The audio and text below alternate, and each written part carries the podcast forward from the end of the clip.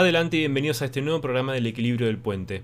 Nos encontramos transitando Pesaj, la festividad judía, así que hablaremos un poquito sobre ella, sus orígenes, pero en particular sobre el Seder de Pesaj, la tradicional cena que se realiza a comienzos de esta, eh, y el simbolismo que encierra.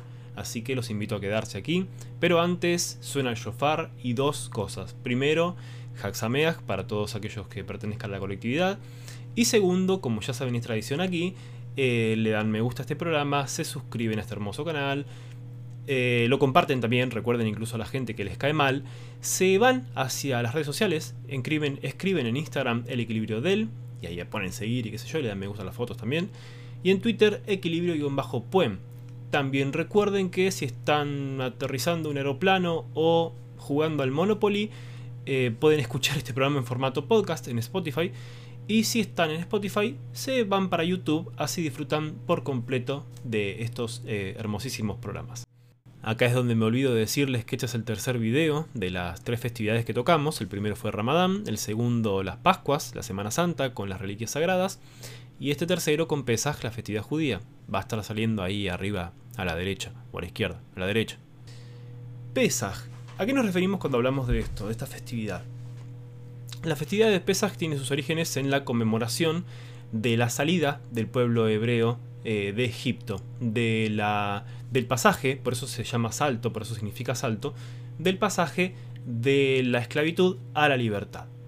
Recordemos brevemente la historia previa a la salida del pueblo hebreo de Egipto. Estos se encontraban esclavizados, según la, la Torah, el Antiguo Testamento, eh, allí, por el faraón. Aparece la figura de Moisés, que es criado también como, como hermano, como medio hermano del mismo faraón, que no se explica exactamente cuál es, digamos, en la Torá no aparece un nombre como tal, pero que posteriormente se lo ha situado en la época de Ramsés II, un poco también como haciendo coincidir las fechas.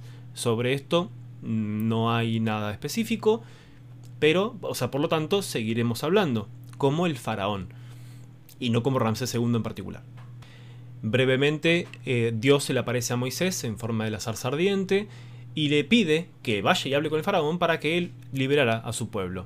Obviamente cuando Moisés va, el faraón no está muy en la tarea de, ceder a esto, por lo que hace un poquito de oídos sordos al pedido de Moisés. Pero Moisés le avisa que va a tener represalias.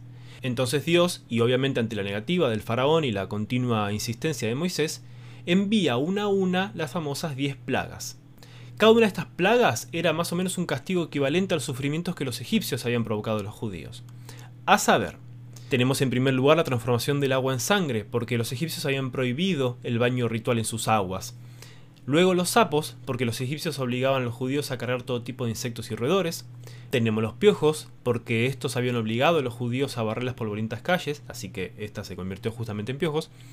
Las fieras, porque los egipcios los forzaban a traer fieras salvajes para entretenimiento propio, la peste, porque a fin de quebrantar la vida familiar los egipcios enviaban a los hombres a los montes para cuidar del ganado, y por lo tanto este fue diezmado por la peste, la sarna, porque los egipcios los forzaban a calentar agua para sus baños, sus cuerpos se llenaban de ronchas, el granizo, porque los obligaban a plantar huertos, las langostas, porque los obligaban a trabajar en el campo, así que estos fueron alimento de, de estos insectos, la oscuridad, porque oscurecieron la vida de los judíos con dura labor esclava, y, por último, la muerte de los primogénitos, por haber tenido los egipcios la audacia de esclavizar a Israel, sobre quien dice el versículo, mi hijo primogénito es Israel.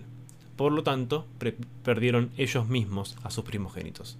Finalmente, y ante todo esto, el faraón se rinde, permite eh, que, que se vaya el pueblo hebreo, y estos cruzando el Mar Rojo o el Mar de los Juncos, cuyas aguas se abren, cosa que ya conocerán, salen al, hacia la libertad. Yo les recomiendo leer, si, si un poco esto les puede resultar un poco pesado para leer, ir a leer la Biblia o el, Antiguo Testamento, o, la Torá en este caso, eh, este libro de Christian Jack, a ver si enfoca bien esto, que se llama Ramsés, la dama de Abu Simbel, o Simbel. Este libro en realidad son, son cinco libros que forman la vida de Ramsés, Está novelado, entonces es muy muy fácil de leer y Christian Jack es un arqueólogo, eh, egiptólogo en particular. Justo este libro relata el, trato entre Ramsés y Moisés y cómo intentaba convencer al que había sido su hermano, o había, criado, había sido criado como su hermano, para que permitiera la huida de Egipto, va, la, salida de Egipto de los hebreos. Eh, obviamente, esto, insisto, está novelado, es para verlo desde otro punto de vista, por fuera de, de los cánones religiosos, pero es muy entretenido y creo que está tomado con mucho respeto desde todos los puntos de vista. Así que, recomendado. Es justamente esta historia la que se conmemora en el Seder de Pesach, digamos la del Éxodo, la que se conmemora en el Seder de Pesach, en esta cena que se celebra el primer día de Pesach, la primera noche, eh, y que es de cierta manera ritual, porque nos invita a transportarnos a ese momento y vivir lo que esas personas vivieron ahí, lo que vivieron durante, durante la esclavitud, la huida y la posterior libertad. Para este fin se preparan ciertos alimentos e ingredientes que son simbólicos justamente para transportarnos a ese momento y que ahora vamos a ir a ver, eh, vamos a ir viendo cuáles son y cómo son los pasos de esta cena, que por lo general son 15, pero que nosotros haremos una recorrida bastante rápida. Desde ya les pido disculpas de antemano por mi pronunciación, haré lo mejor posible con el hebreo, eh, pero bueno, si alguna cosita se me escapa, eh, sean indulgentes conmigo. En primer lugar se toma un plato grande, una bandeja, un pedazo de tela y se colocan encima tres matzot. Recordemos que matzot es el plural de matzah, que es este pan ácimo, eh, sin levadura, que es solamente con agua y con harina, no se hace con nada más, porque es justamente el alimento eh, que comían los, los, judíos en esa época. Se envuelve eh, estas matzot y encima se coloca la keara, que es el plato del seder, el plato principal, y que tiene los seis ingredientes simbólicos que ahora los vamos a ver. El primero es la ceroa, que es un hueso de pollo asado del que se quitó la mayor parte de la carne, y que esto eh, simboliza la ofrenda de Pesaj. No se come, por supuesto. Luego la beitzá, que es un huevo duro que simboliza la ofrenda de la festividad. El maror, que es un rábano picante eh, rallado o lechuga romana para usar como hierba amarga, que simboliza justamente la amargura y las penalidades de la esclavitud. El jaroset, que es una pasta hecha de manzanas, peras, nueces y vino, las hierbas amargas se sumergen en esta, pasta que representa el mortero empleado por los judíos esclavos para construir los graneros y los edificios del antiguo Egipto. El carpas, un pedazo de verdura como por ejemplo cebolla o papa. Y el haseret, que son más hierbas amargas para usar en el sándwich de matzah maror que después veremos. También se utilizan vasos o copas de vino para cada persona, que al final, para cada uno, van a haber cuatro copas de vino. También ahora lo veremos. Y por último, un plato hondo con agua salada. Recordemos que la idea del ceder es que nosotros eh, vivamos lo que vivieron aquellas personas a la hora de ser esclavas, de ser esclavizadas, y luego de salir de Egipto y conseguir su liberación. El ceder comienza con la recitación del Kiddush, una bendición, en el que se proclama la santidad de ese día sagrado.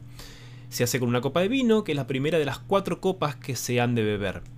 ¿Por qué son cuatro copas? Bueno, porque según la Torá, los hijos de Israel tuvieron cuatro grandes méritos incluso estando en el exilio. Primero, no se cambiaron los nombres hebreos. Segundo, continuaron hablando su propio idioma, o sea, el hebreo. Tercero, conservaron un alto grado de moralidad. Y cuatro, mantuvieron su mutua lealtad. El uso del vino es porque simboliza alegría y regocijo. Recordemos que esto es un festejo más allá de recordar las penurias. Al beber las cuatro copas de vino y comer la matzá a lo largo de la noche, uno se reclina hacia la izquierda para acentuar el hecho de que se es persona libre. Antes solamente las personas libres se daban el lujo de inclinarse mientras comían. Luego de esto viene la urhatz, que es la purificación, que es el lavado de manos que se realiza de manera prescrita, pero que es sin ningún tipo de bendición acostumbrada. Luego viene el carpas, el aperitivo, que es donde se moja un pedacito de cebolla o de papa hervida en agua salada y se la come, después de restar obviamente la bendición de las verduras. El agua salada simboliza las lágrimas que derramó el pueblo hebreo en Egipto.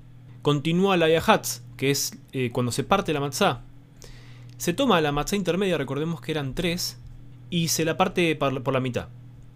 La parte más grande se la guarda para lo que después se utiliza como aficomán, que es un. es como, es como el postre.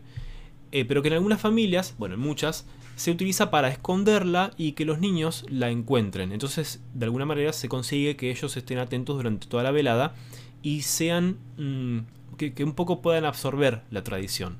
Esto también conmemora la división del mar de Juncos o el mar rojo que se dio para que justamente los hebreos salieran de Egipto. El pedazo más pequeño que nos resta de la matzá eh, se devuelve al plato del ceder y es esta la que simboliza la humildad y más adelante será comida como el pan de pobreza. Ahora durante el Magid se invita a los pobres para que se unan al ceder. La bandeja se coloca a un costado, se sirve una segunda copa de vino y se formulan las tradicionales preguntas que por lo general lo hacen él o los niños presentes. ¿Por qué esta noche es diferente de todas las otras noches? ¿Por qué solamente matzá? ¿Por qué se moja la comida? ¿Por qué las hierbas amargas? ¿Y por qué estamos tan relajados y reclinando sobre almadones como si fuésemos reyes? Las preguntas desencadenan el punto culminante de la ceremonia del Seder, la Agadá, o sea, el relato del éxodo de Egipto. La respuesta justamente incluye una breve reseña histórica, la descripción del sufrimiento que soportaron los israelitas, la lista de las plagas que cometieron los egipcios y la enumeración de los milagros. En este momento, la Rajza, una vez que se concluye en la primera parte de la Agadá y al beber la segunda copa de vino, obviamente reclinándonos, se nos lavamos nuevamente las manos, pero esta vez pronunciando las bendiciones usuales. Continúa el Motzi Matzah, que es cuando se sostienen las tres matzot, con la matzá rota entre las dos enteras, se recita la bendición usual del pan. Luego se deja caer al plato la matzá de abajo y se sostiene la matzá entera de arriba y la matzá rota del medio, y entonces se pronuncia una bendición especial. Luego se quiebran por lo menos 28 gramos de cada matzá y se comen los dos pedazos juntos, reclinándonos. Luego se toma un poco del maror, que son estas hierbas amargas, se las introducen en el jaroset, que es la pasta hecha de manzanas, peras, nueces y vino, y se pronuncia la bendición, pero esta se come sin reclinarse. Luego se come el korej, que es un sándwich hecho de matzá y maror, las hierbas amargas, y se come también reclinándose esto.